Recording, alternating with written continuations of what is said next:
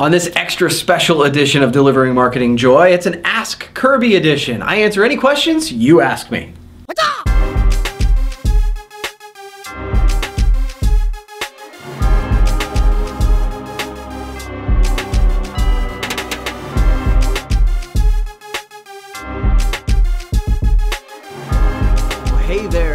Kirby Hoffman here, and it's a very special edition of Delivering Marketing Joy this time, where we do it kind of toward the end of the year each time, where I give everybody an opportunity to ask me questions. If you know the format of Delivering Marketing Joy, I get some great guests on here each week, and I ask them three questions, they get to ask me one question, but I wanted to dedicate this one to giving you guys the chance to ask me any question that you want. So I want to start by answering some questions from the audience, and I want to start with the one that I get asked all the time.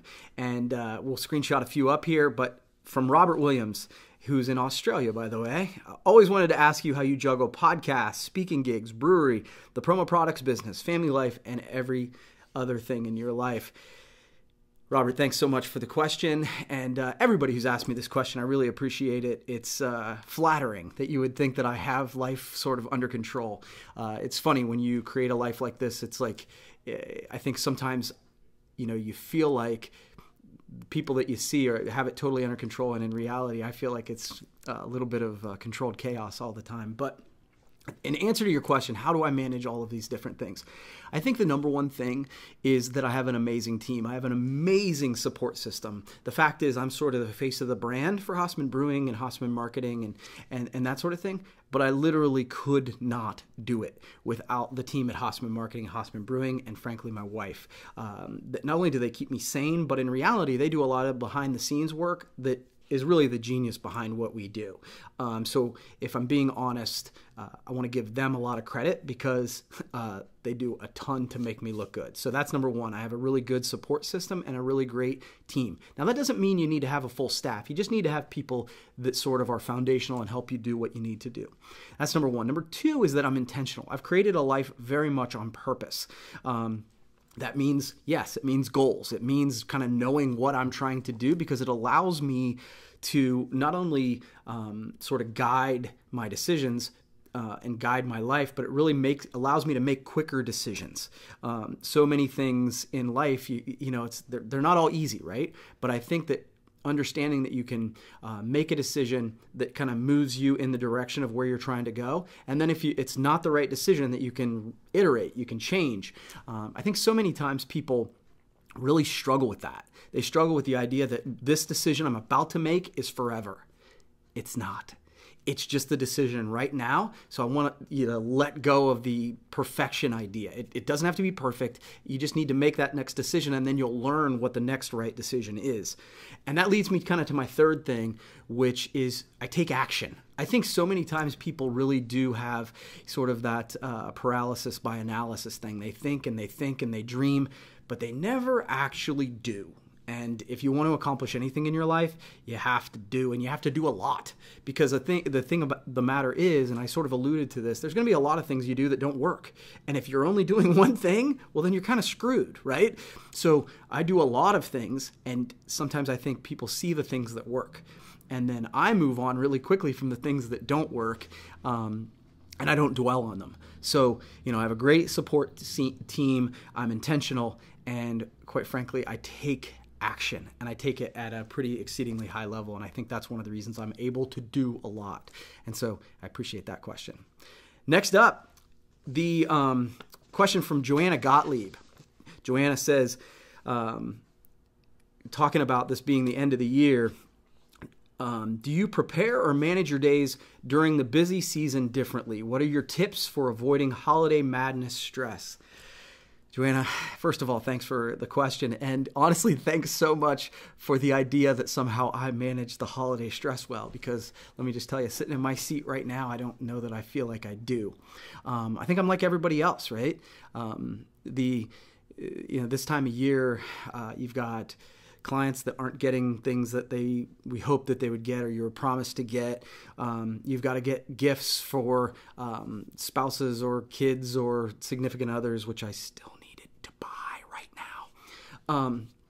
And yeah, I have that same stress. But I think really if you're talking about one of the tips I have for managing that stress, I think it's gratitude. I think it's a gratitude exercise that I sort of do each morning, you know, whether it's through meditation or whether it's just simply taking a deep breath, taking some time each morning to understand that I really do lead a charmed life. And most of us do, really.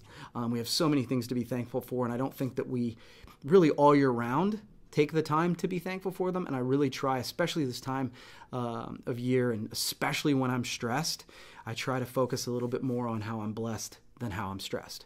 I'm intentional each morning about thinking about, you know, my life, my wife, my kids, my team. I'm really lucky in that way, and I think that that helps me. Gratitude makes you happy, and happiness helps you manage stress. And so that's probably my number one tactic for trying to manage stress in the holiday season, but quite frankly, managing stress all year long. Next up, I have an awesome question here from Ben Taylor. Excited about this one. I think this one made me think. So Benjamin Taylor says, if being an entrepreneur was outlawed, how would you spend your time? That one was tough for me. I think I've been sort of an entrepreneur since I can remember. I've told the story that my first business when I was 8 years old. It was a bicycle fixing business, and I quickly got a job. I got a bike to fix, and I got it back to my garage, and then realized I had no idea how to fix bikes. And so I pivoted quickly to making it a bike cleaning business. So I've been pretty entrepreneurial for a long time. But what I would say is two things. If being an entrepreneur is outlawed, I guess I would work for another organization trying to make a difference. I've said that I can be a good follower, not always, if I'm being honest. But I can be a good follower for a really strong and good leader. So I think if I were to join another organization who there was a strong leader, I think I would be an asset there. But the joke, I actually asked this to my team today, and one of them said, you'd probably get into politics and lobby making entrepreneurship legal again. So that's probably what I would do. So thanks, Benjamin. Hey, next question from Sam Kabert. I love this question. He knows I'm with Hossman Brewing, and I'm a beer lover, and he says, why is the joy of a Northeastern hazy IPA so damn enjoyable and addicting? A, because they're tasty, Sam, and B, because you're an alcoholic. Just kidding. Thanks for the question. Another question from Mark. Mark Shin. Mark, thanks for the question. He says, we know you're an avid and active reader. What are a couple of key takeaways that you'd like to share from a couple of memorable books that I've read recently? So I've read several really impactful books in 2017.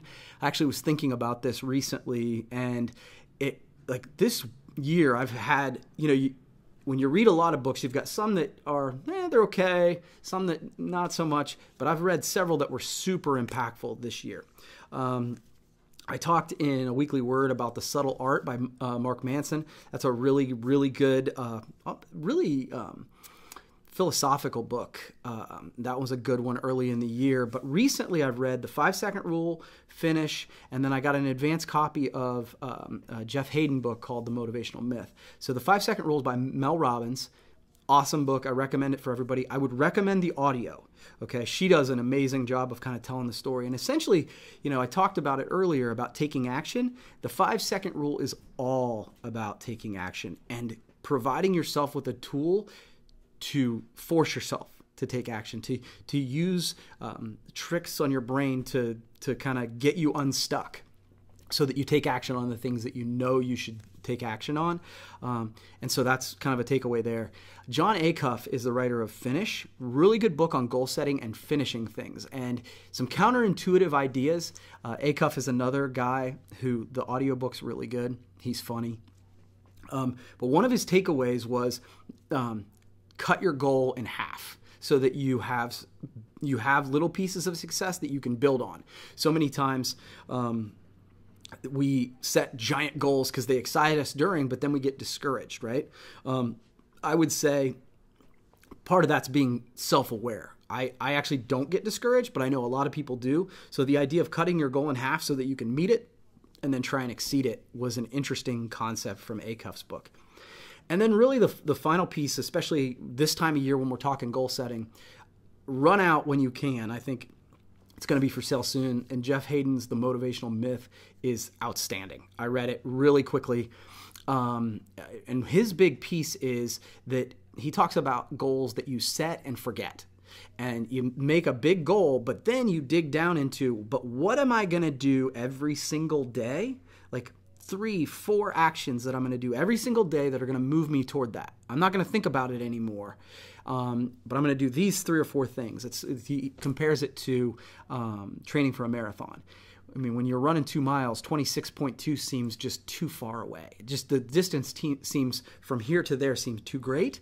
So he talks about how, look, you just need to run 2 miles today. You need to run 3 miles today. That's all you need to do. So you set it and forget it and figure out those little things you need to do each day. So those are a couple takeaways of books that I've recently read that were really, really fantastic. So I feel like I've covered a lot. This is fun. And I appreciate the questions from everybody for this Delivering Marketing Joy, the Ask Kirby edition. We'll do it again if this is something you guys like.